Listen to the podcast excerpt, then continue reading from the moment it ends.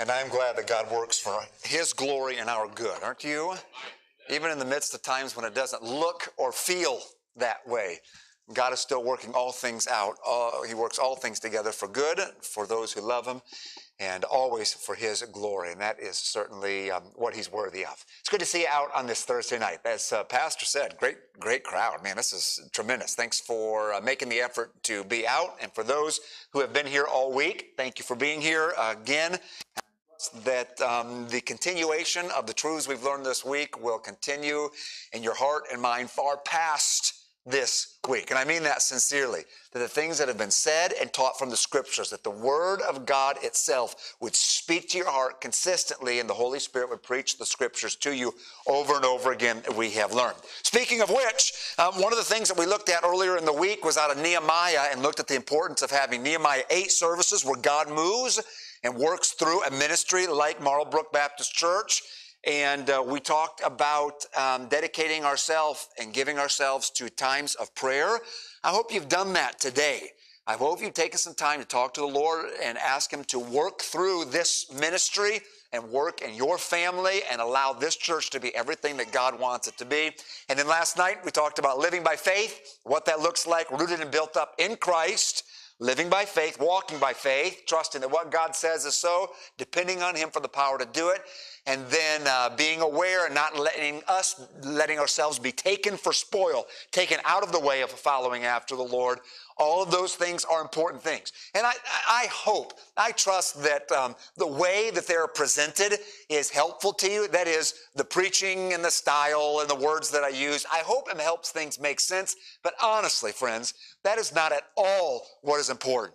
What is important is that you have a relationship with the Word of God that you get what the Bible has to say and that it impacts your life. Preaching is one of those things where it's not so mu- it's not so much important who raises their hand at the end of the service. It is rather more important what happens when we leave the doors. And that's, that is what is supposed to make a difference, which is why, if you've paid attention at all, we've done invitations all kinds of different ways this week. I don't always invite people to come to the front. Sometimes I think it's healthy, but not always. And the reason why is because um, this, this is good, but only as far as it helps you when you leave out the back doors. Do you understand?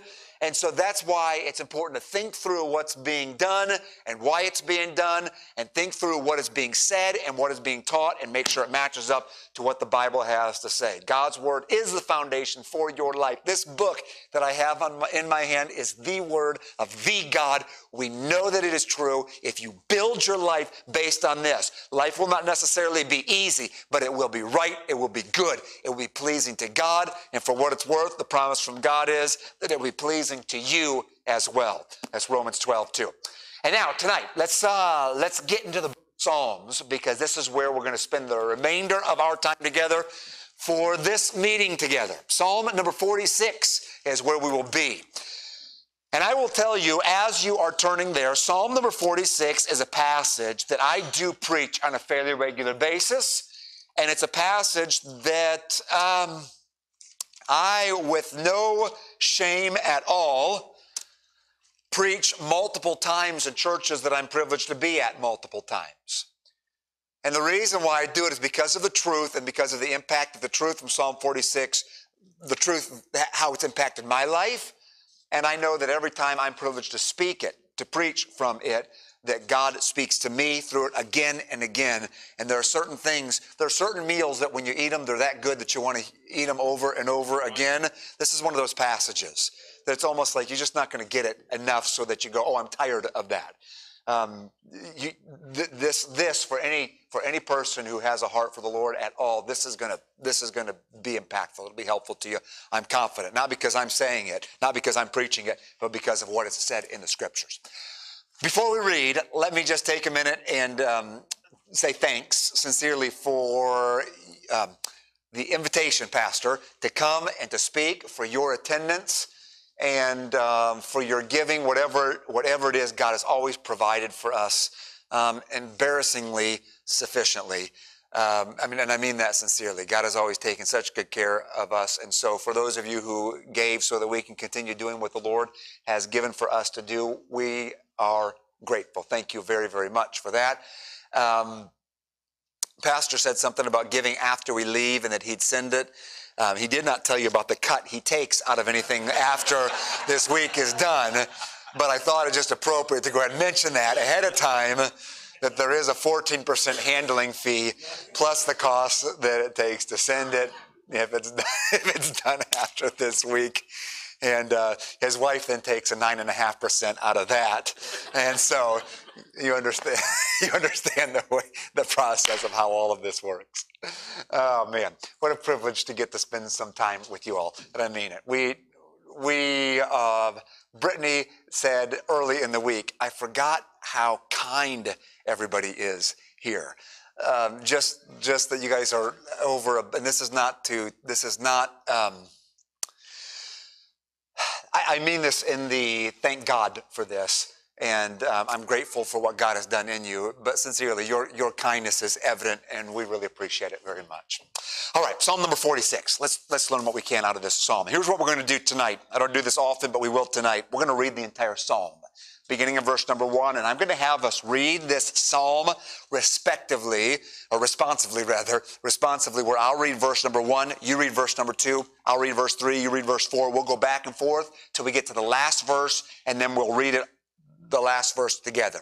If you're physically able to stand during the entire length of this psalm, would you mind standing with me to show our respect for the scriptures? Again, it's a Psalm 46 I'll begin in verse 1, and then you be ready to jump in in cadence in verse number 2. The Bible says this God is our refuge and strength, a very present help in trouble. Therefore will not we fear, though the earth be removed, and though the mountains be carried into the midst of the sea. Though the waters thereof roar and be troubled, though the mountains shake with the swelling thereof, Selah. There is a river, the streams whereof shall make glad the city of God, the holy place of the tabernacles of the Most High. God is in the midst of her. She shall not be moved. God shall help her, and that right early. The heathen raged, the kingdoms were moved. He uttered his voice, the earth melted. The Lord of hosts is with us. The God of Jacob is our refuge, Selah. Come, behold the works of the Lord, what desolations he hath made in the earth. He maketh wars to cease under the end of the earth. He breaketh the bow and cutteth the spear in sunder. He burneth the chariot in the fire. Be still and know that I am God.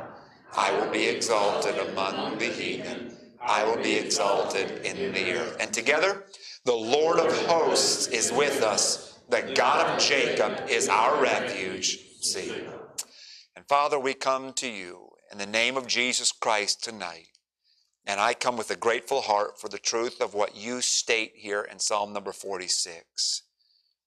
As you are exalted and revealed in this psalm, I pray that our hearts would catch fire with, with you, with what you have not only revealed yourself to be, but the impact of who you are on our lives.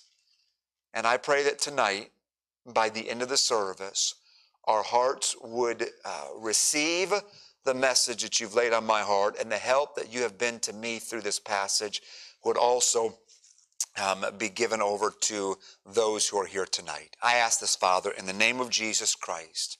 Amen. Thanks for standing. Please be seated.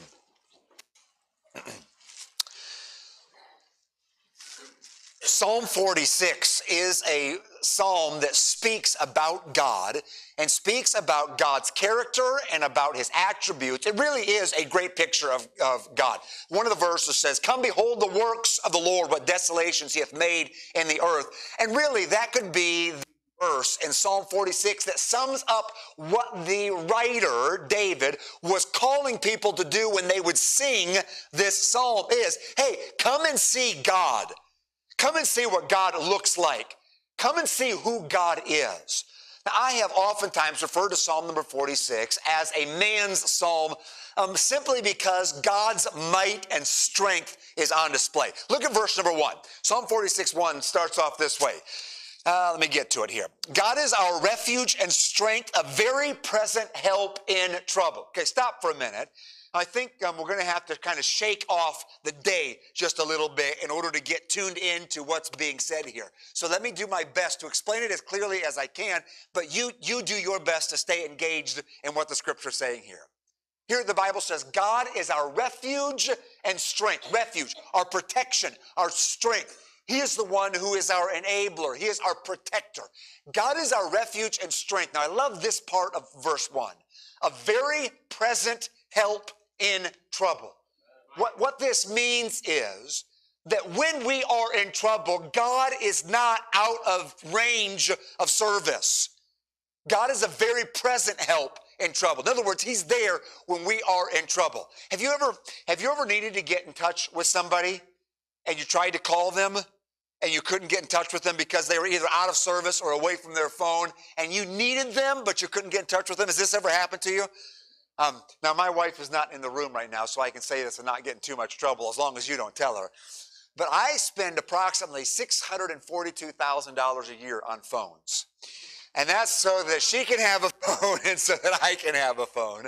And the reason why I want my lovely wife to have a phone is because there are times when I need to get in touch with Brittany. You know, she's uh, she's gone shopping, and I look in the refrigerator and I see that we're out of chocolate milk, and so we're in desperate times, and this calls for desperate measures. So I pick up my phone and I dial my well, I don't dial my wife's number. I tell my phone to call my wife, and uh, the phone says the, on on the other end I hear ring ring ring ring ring ring ring. Hello, this is Brittany. I'm sorry I can't answer the phone right now, but if you'll leave your name and number, I'll be glad to get back with you as soon as I'm able. And that's almost word for word exactly what it, what it says. Okay, now um, in those times, I will call again and again and again and kind of get the same thing. And her phone's either at the bottom of her purse or she uses some excuse like there was no service in the middle of the store, which is a lousy thing to have. If you have a store, you need to have service inside the store so that husbands can get in touch with their wives when things like this come, come into play. When the Bible talks about God being a very present help in trouble, it's basic. Now listen, listen, this is God's word. This is not, this is not this is not pie in the sky wishful thinking of, oh, wouldn't it be nice if God were this way? This is what the Word of God says about God that He is a very present help in trouble. Now, I will confess to you, because it's okay to be honest, that there have been times in my life where I have either thought in my heart or else said verbally out loud to God, if I have ever needed you before, I need you now. Please, God, I've got to have an answer. I've got to have your help. I've got to have direction. I've got to have this amount of money. I've got to have you intervene. Dear God, please. There have been times when I've cried out to God that way, saying, If I've ever needed you before, I need you now and I have not received what I asked for in the moment that I asked for it. But I will tell you that even in those circumstances when I thought I was at the very end, every time I have actually been at the very end, God has always been there. Right, right now, I got a phone call, an automated phone call from our pastor this afternoon. We, our home church is in Nashville, Tennessee. And he let us know that there's a couple who's been coming to our church now fairly regularly. They haven't joined, but um, they're they're around um, around our age, a little bit a little bit younger than Brittany and I are, and they just had their first baby. She had complications, had to go into the hospital in Nashville, and she's doing fine, but the baby is very touch and go right now. Like the baby's at Vanderbilt, which is like the premier children's hospital or one of the premier children's hospital in, and it's in Nashville. And I think in NICU and it's, and it's very, very tight. So this afternoon when we got that, then obviously I, I went to the Lord on their behalf. And this is basically what I asked for them. Dear God, please, please be, be near them. Be with them. You want to know reason why I could pray that in faith is because I know that God is a very present help in trouble. and he is for each of us. Man, what, what a great psalm. So I'm, I'm, reading through this psalm some time ago and I see this verse and I love it. I continued reading down through and not only does it show the, what we have here, the omnipresence of God, that God's a very present help in trouble. He's everywhere. But you also see the power of God on display. Look down at verse number six. This, this shows God, the God of strength. Verse six, the heathen raged, the kingdoms were moved. Now stop just for a second and allow your mind to picture this. Get, get into it a little bit. The heathen raged. Heathen. Heathen are people who, who don't, don't know, don't love God. The heathen, the people who stand against God, those that would shake their fist in the face of God. The heathen rage against God. Their anger comes out because they do not like God and they deny God and they defy God. The heathen rage. The kingdoms are moved all of the kingdoms of the earth gather together, and as one man with their armies, they stand against God, shaking their fist against God with their armies and their generals and their tanks and their planes and their bombs. They come and they stand against God. So this is the picture. The heathen rage, the kingdoms are moved. And what does God do? Look, look down at the verse. What does God do?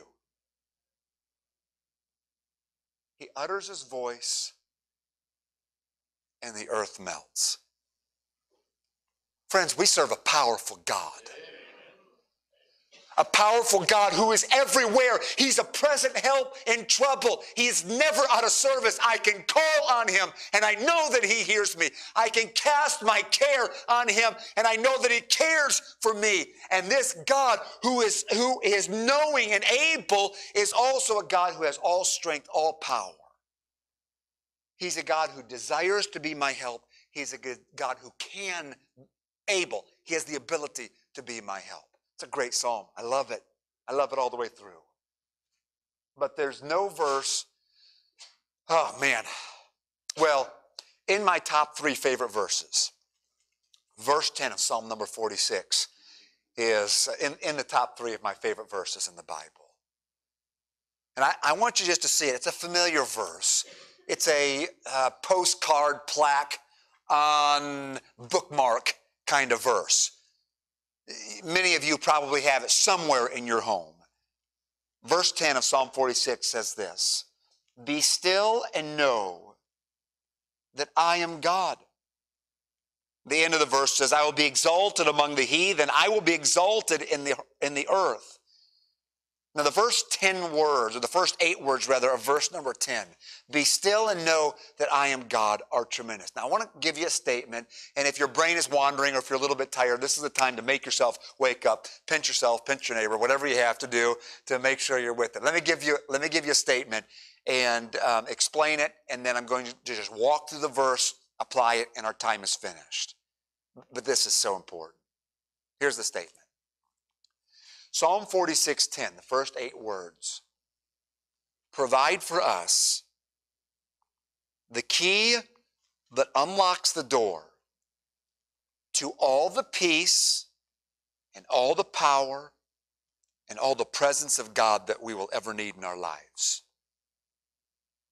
Psalm 46:10 is the key that unlocks the door to all of the peace, all of the power, and all of the presence of God that you will ever need in your life? Okay, now let me ask you a question and answer it honestly in your heart, not out loud, but in your heart, answer it honestly. Does peace, power, and God's presence, does that define your life currently?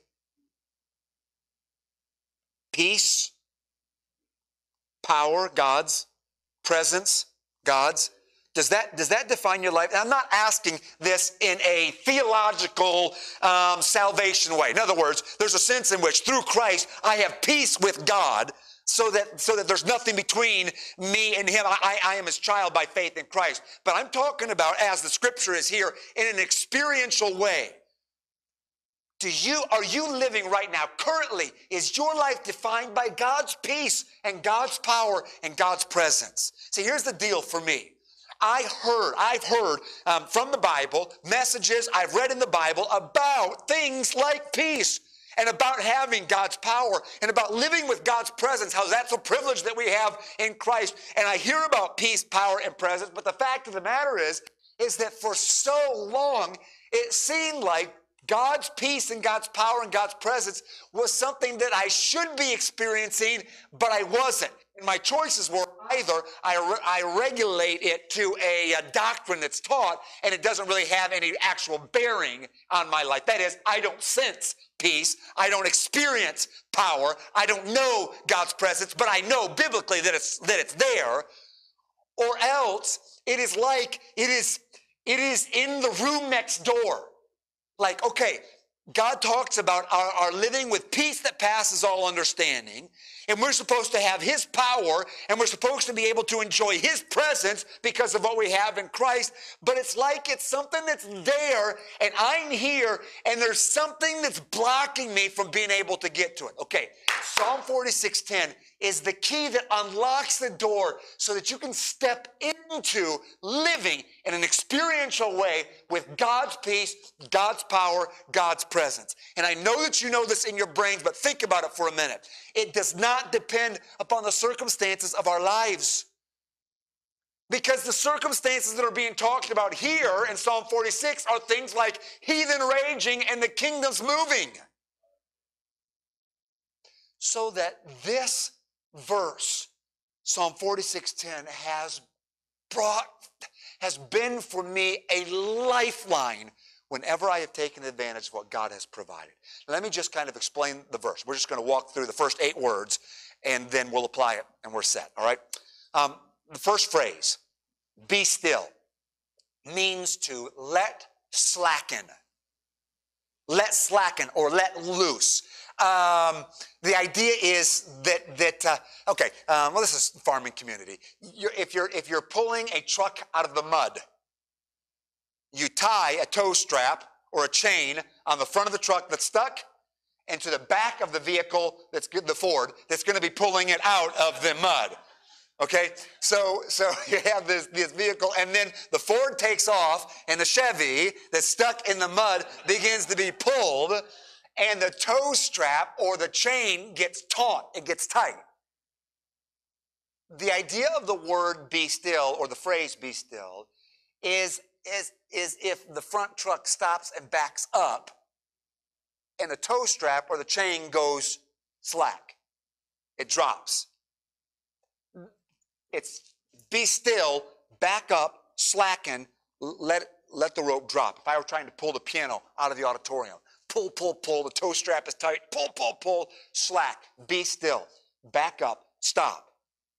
Drop it. Let it lay limp. Be still. And then, secondly, the Bible says, and know, consider, think about. Okay, this is important. Again, again, please, please, please, please stay with me. Listen. Um, Christianity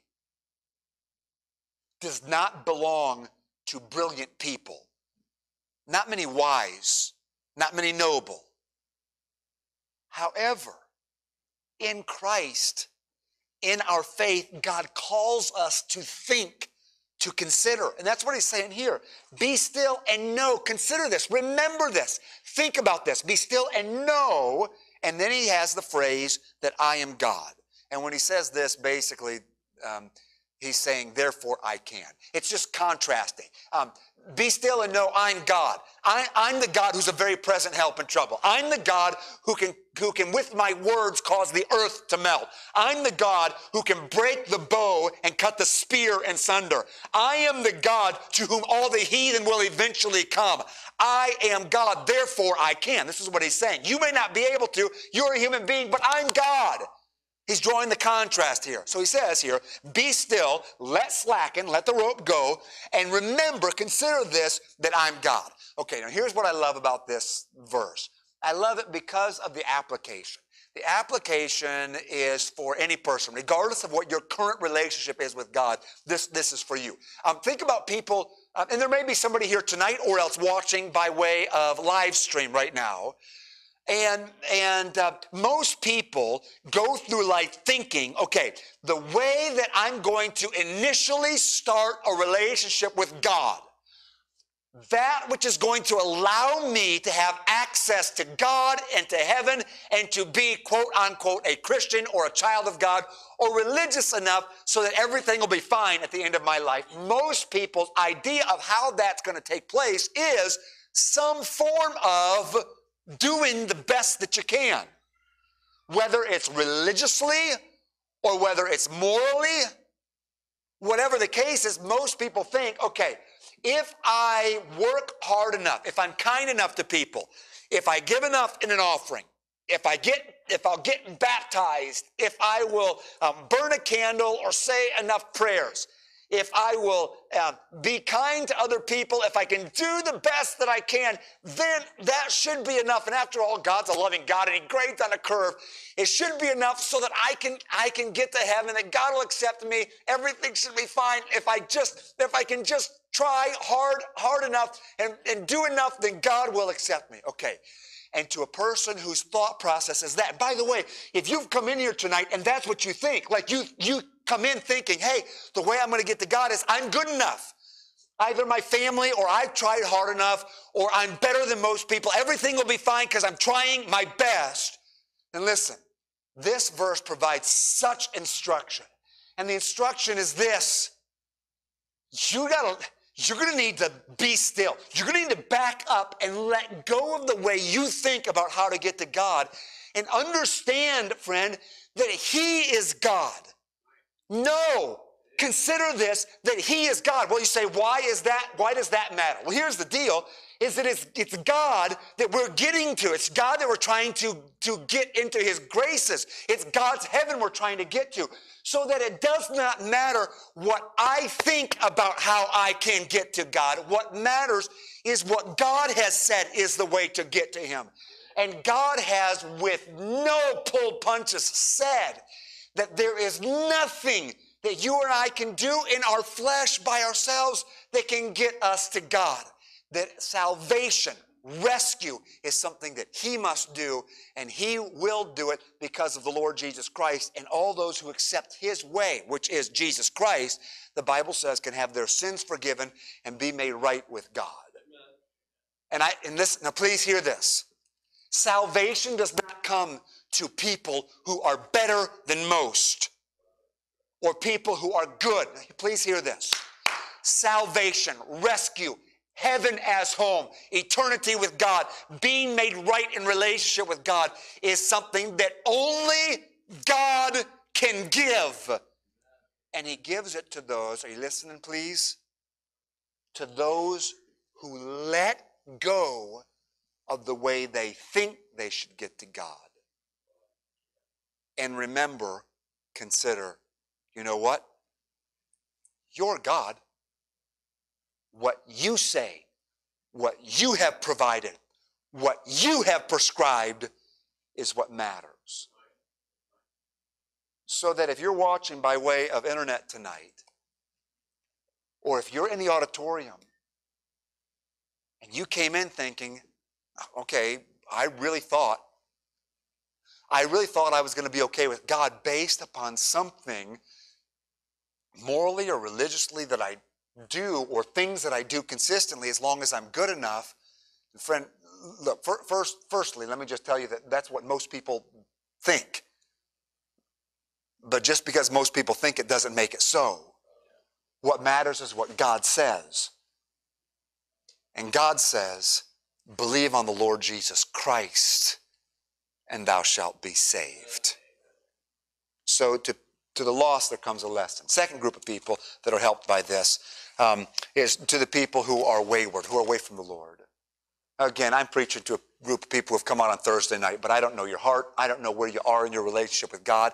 I don't know your motivation for being here. Honestly, I don't. Pastor hasn't said anything to me. Nobody's came, nobody has come to me and said, hey, on Thursday night, so-and-so is coming. Please, please, can you speak on something like this? No, nobody's done that.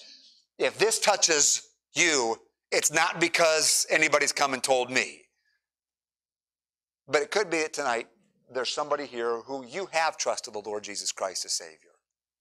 You let go of what you think could get you to God at one time in your life, and you've trusted Christ, but now you find yourself in a place where you're either at a crossroads about whether you're going to follow and serve God or else you've already taken the turn and you're living life the way that you want to live, even though there are things in your life you know aren't right, but your thought process is, hey, really, it doesn't, it doesn't matter. Look, I'm already saved, so it doesn't really matter. Look, it doesn't, it doesn't affect anybody else. I can live my life the way that I want to. After all, I'm a child of God, and uh, I have, I have, uh, I have access to God, and I'm going to go to heaven. So it doesn't really matter. It does, it doesn't affect anybody else. I'm, I'm, listen, please, please hear me, and hear me kindly. But please hear me. Listen to me you need to let go of the way you're thinking about things. And you need to remember that He is God. God. That is, that He knows. And here's His word to my children who step out of the way.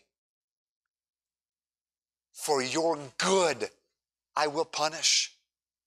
I will chastise my children who walk away from me. Now, here's the thing one of the things about being a Christian is that God has given us His Spirit in us. And in us, the Holy Spirit, when we as God's children are faced with a dilemma where we are tempted to go away from what is right and good, the Holy Spirit at that moment will speak to our hearts and say, No, this is the way, walk in it. This is right, walk in it. And in that moment, friend, you may be tempted to think, well, it doesn't really matter because I'm already a child of God. It doesn't matter how I live. And I'm telling you, you need to let go of the way you're thinking about how you're living. And you need to understand He's God. He'll punish.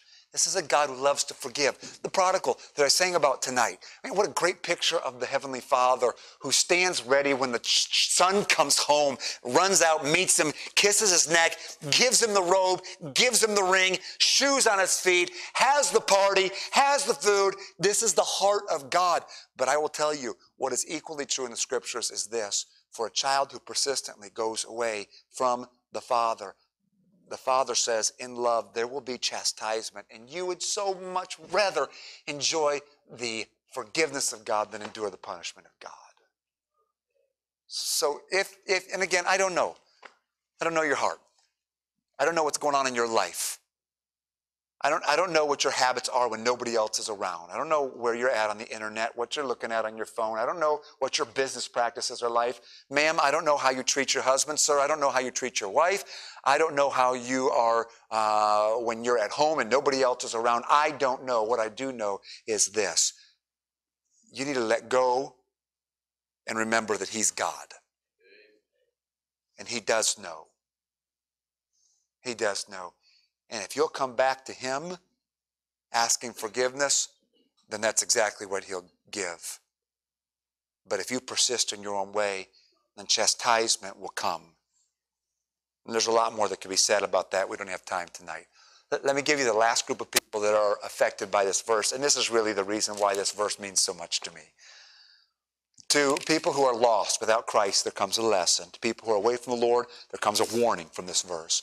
And then lastly, to um, people who are Christians, followers of Christ, there comes great comfort. Great comfort. Be still and know that I am God. Here's, here's the deal. How many of you are already aware of the fact that after becoming a believer, after becoming a Christian, all your problems do not disappear? Did you know that? You guys, oh, okay, so you already know Oh man, well there goes the rest of the message. If you guys already know, no, obviously, obviously we know that problems don't disappear. In fact, in fact, um, those who live godly in Christ Jesus will suffer some extra problems. I mean, doing right kind of pushes against society. Doing right is humanly a little bit harder than taking the easy route, taking the easy road. Okay, so that problems continue. That is, life continues, and the rain falls on the just and on the unjust.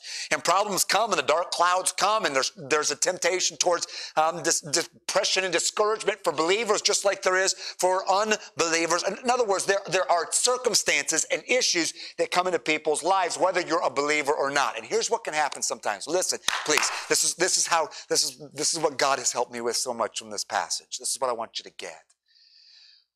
Is that sometimes in life, living life, just facing stuff, just life, choices, circumstances, relationships, concerns, things that need to be fixed, money, money problems. Sometimes in life, we live our lives going, okay, all right, I've got to make sure that everything happens the way it's supposed to happen.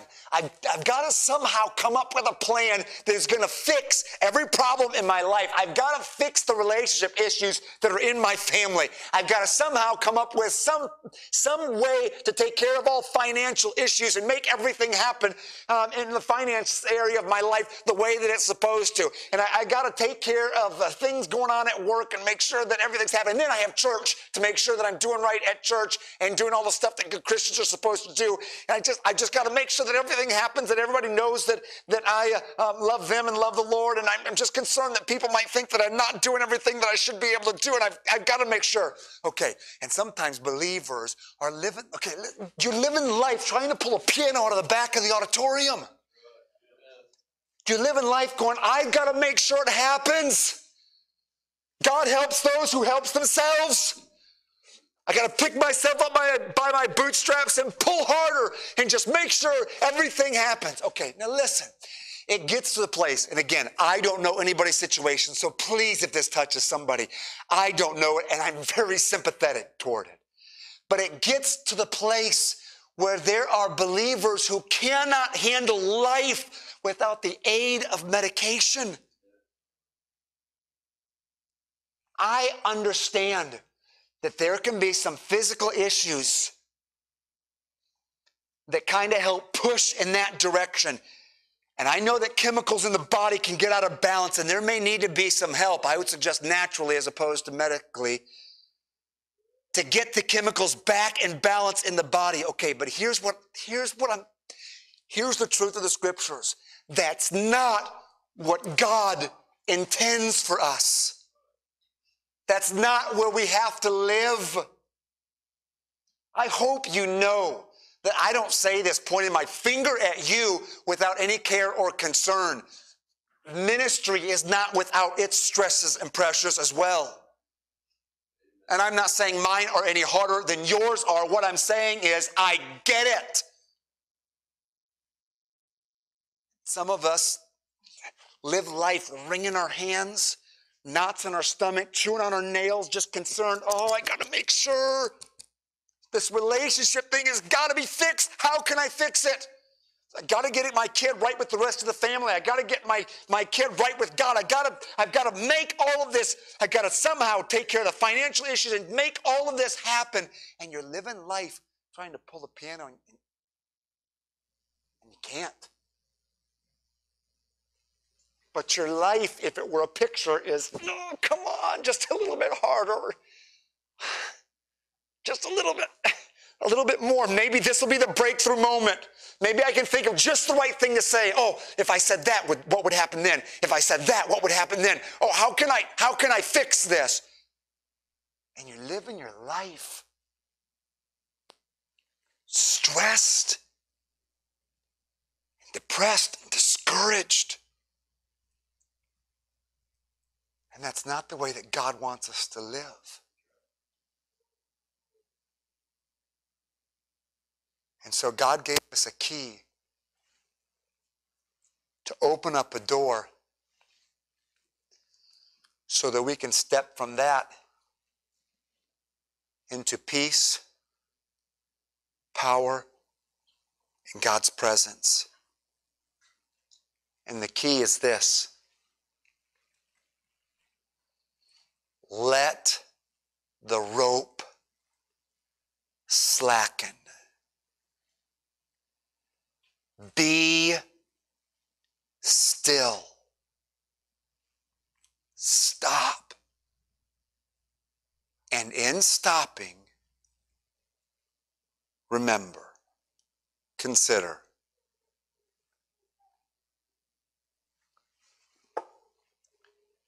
He's God.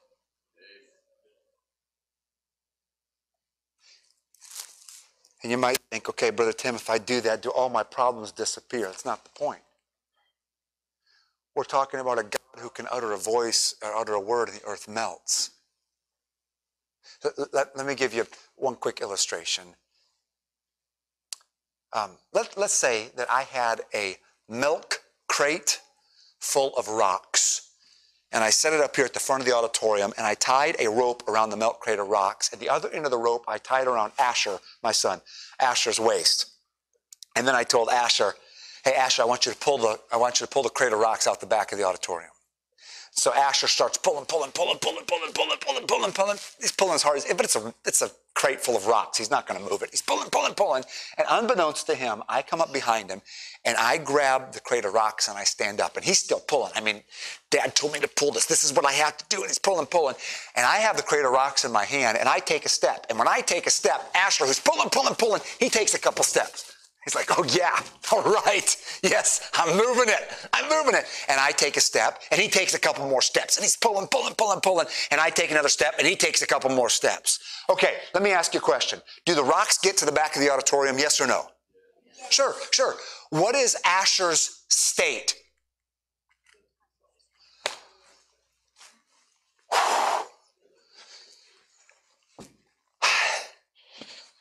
Man, I'm telling you.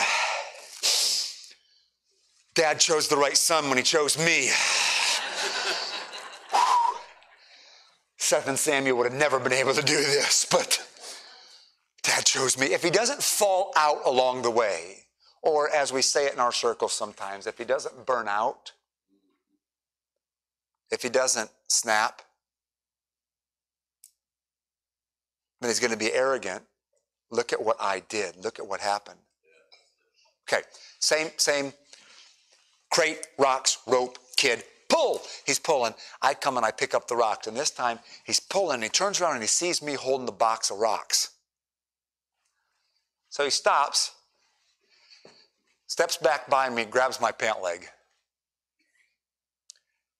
And every time I take a step, he takes a couple steps. And I take a step, he takes a couple steps. Hey, let me ask you do the rocks make it to the back of the auditorium? What is Asher's state? Peace, power, not his own, but dad's. Why?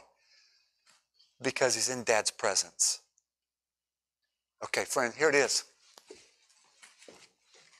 The help of God is sufficient.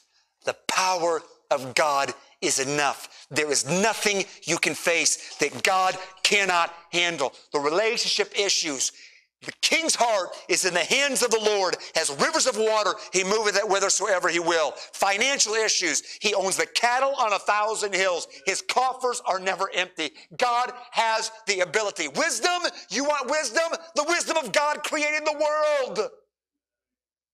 Whatever you need, God's got it. This is not an abdicating of responsibility. This is a carrying out a responsibility with a slackened rope where you take time to every day, every day, every day, and twice on Mondays to just stop and take time to remember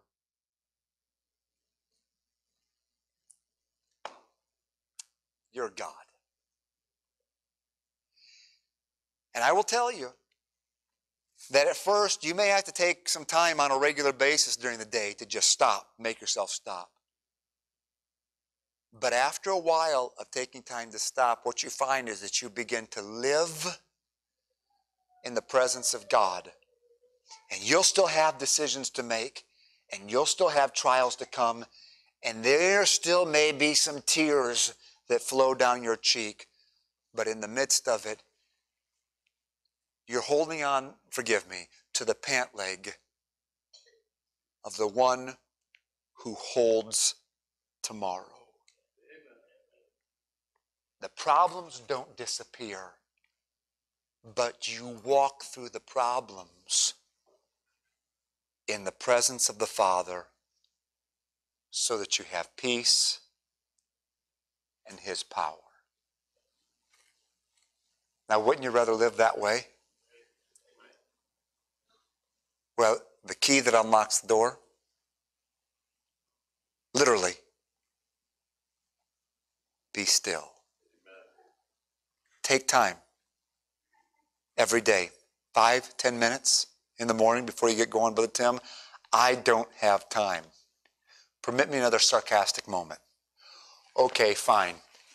Pull the box of rocks. No, I don't mean that, just sarcastically. But the point is, I would say you don't have time not to. I've experienced life in God's presence with His peace and power. I've experienced life pulling on a piano. I really, I really enjoy the presence of God. And it's available. It's available.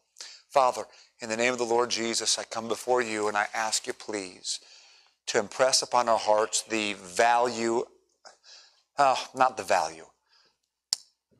I ask you to impress upon our hearts yourself. Let us, dear Father, please, see you for who you are. And then help us to have the faith and discipline to take time to just be still and know that you're God. So that even in the midst of the trials and circumstances that tear at our hearts or push us beyond what we feel our limits are, that our hand, as opposed to holding tight on the rope, would hold tight unto you. And I know that we'll find out that all the time you are actually holding us. So help us, please, in this, Lord. If there are some here tonight or watching who have not yet put their trust in your provision for salvation, I pray that tonight they would let go of the way they think about how to get to you and they would trust your Son who provided for us to have salvation by his death on the cross I, I pray that you'd convince them of their need, please. In Jesus' name, I ask this.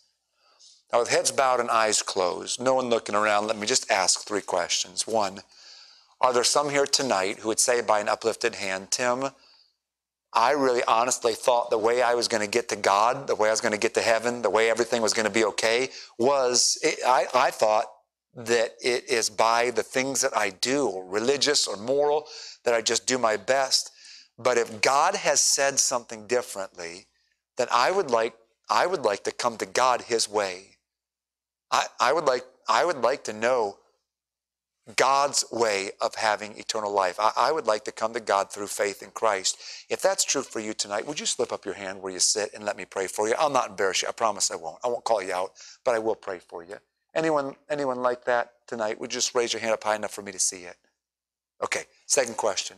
Anyone here tonight say by an uplifted hand, um, Tim, when you were talking about being away from the Lord or being at the crossroads, I am struggling right now with some temptation, and either I'm at the crossroads or else I've begun to walk down the wrong path. And I would much rather experience the forgiveness of God than to experience the punishment that God has to give. And tonight I need to let go of the way I'm thinking and come back to God. That's what I want to do. And you'd say by an uplifted hand, please pray that I will do what's right regarding this. Anybody like that tonight? Where there's something in particular God's dealt in your heart about? Okay. And then last question, and really the reason why um, the reason why I love this passage. I wonder how many tonight would say by an uplifted hand, Brother Tim, pulling a piano out of the back of the auditorium or a box of rocks, that's, that's that's me. That's me.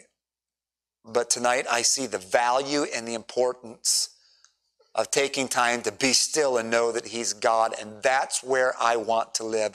That's how I want my life to be. And if God will help me, I want to begin on a regular basis to just take some time each day or on a regular basis to be still and just remember, just consider the fact that He is God and to live with His presence so that I can experience His peace and power. I can't say that's where I'm living, but that's where I'd like to live. And you'd say, please pray with me about it. Anybody like that tonight? And say, Brother Tim, please pray with me about that. That's what I want. It's what I need, and I know it. Okay. God bless you. Good. Good. Would everybody look up this way? Hey, Thanks, thanks for your kind attention tonight. I, I trust that Psalm 46:10 will be for you what it has been for me. Let's just, before we're dismissed, before Pastor comes and dismisses the service as he sees fit, let's take just a minute and let's do exactly what we've talked about. Let's, let's just be still. I'm going to ask Brittany not to play anything on the piano. In fact, I'm, I'm going to look at my watch here. I'm going to give us about 45 seconds of just quiet. And in that 45 seconds of just quiet, why don't you just take, if you're a believer, why don't you just take a moment and just stop, whatever it is that pulls against you, whatever it is that gets the, the bellies to start twisting, and just Stop and remember, mm, He's God. Let's, let's do that. Would you, would you just bow with me? And let's just take just about 45 seconds and, and let's each just stop and be still and know that He's God.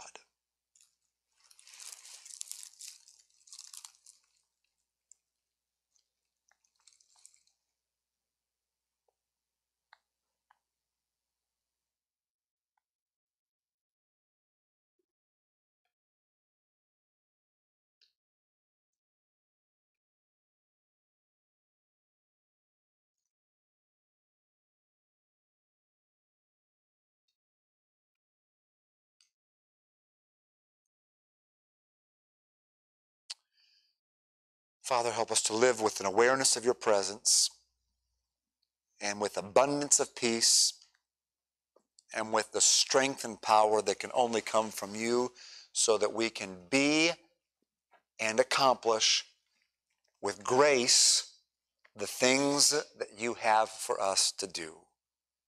I pray for those who are going through some difficult times in their lives right now. Help them, please, dear God, to find your peace and presence through this being still and knowing that you are who you are, the great God who can handle all situations. We praise your name. We bless your name most high. You are to be exalted and you are exalted. And we offer all these things to you in Jesus' name. Amen.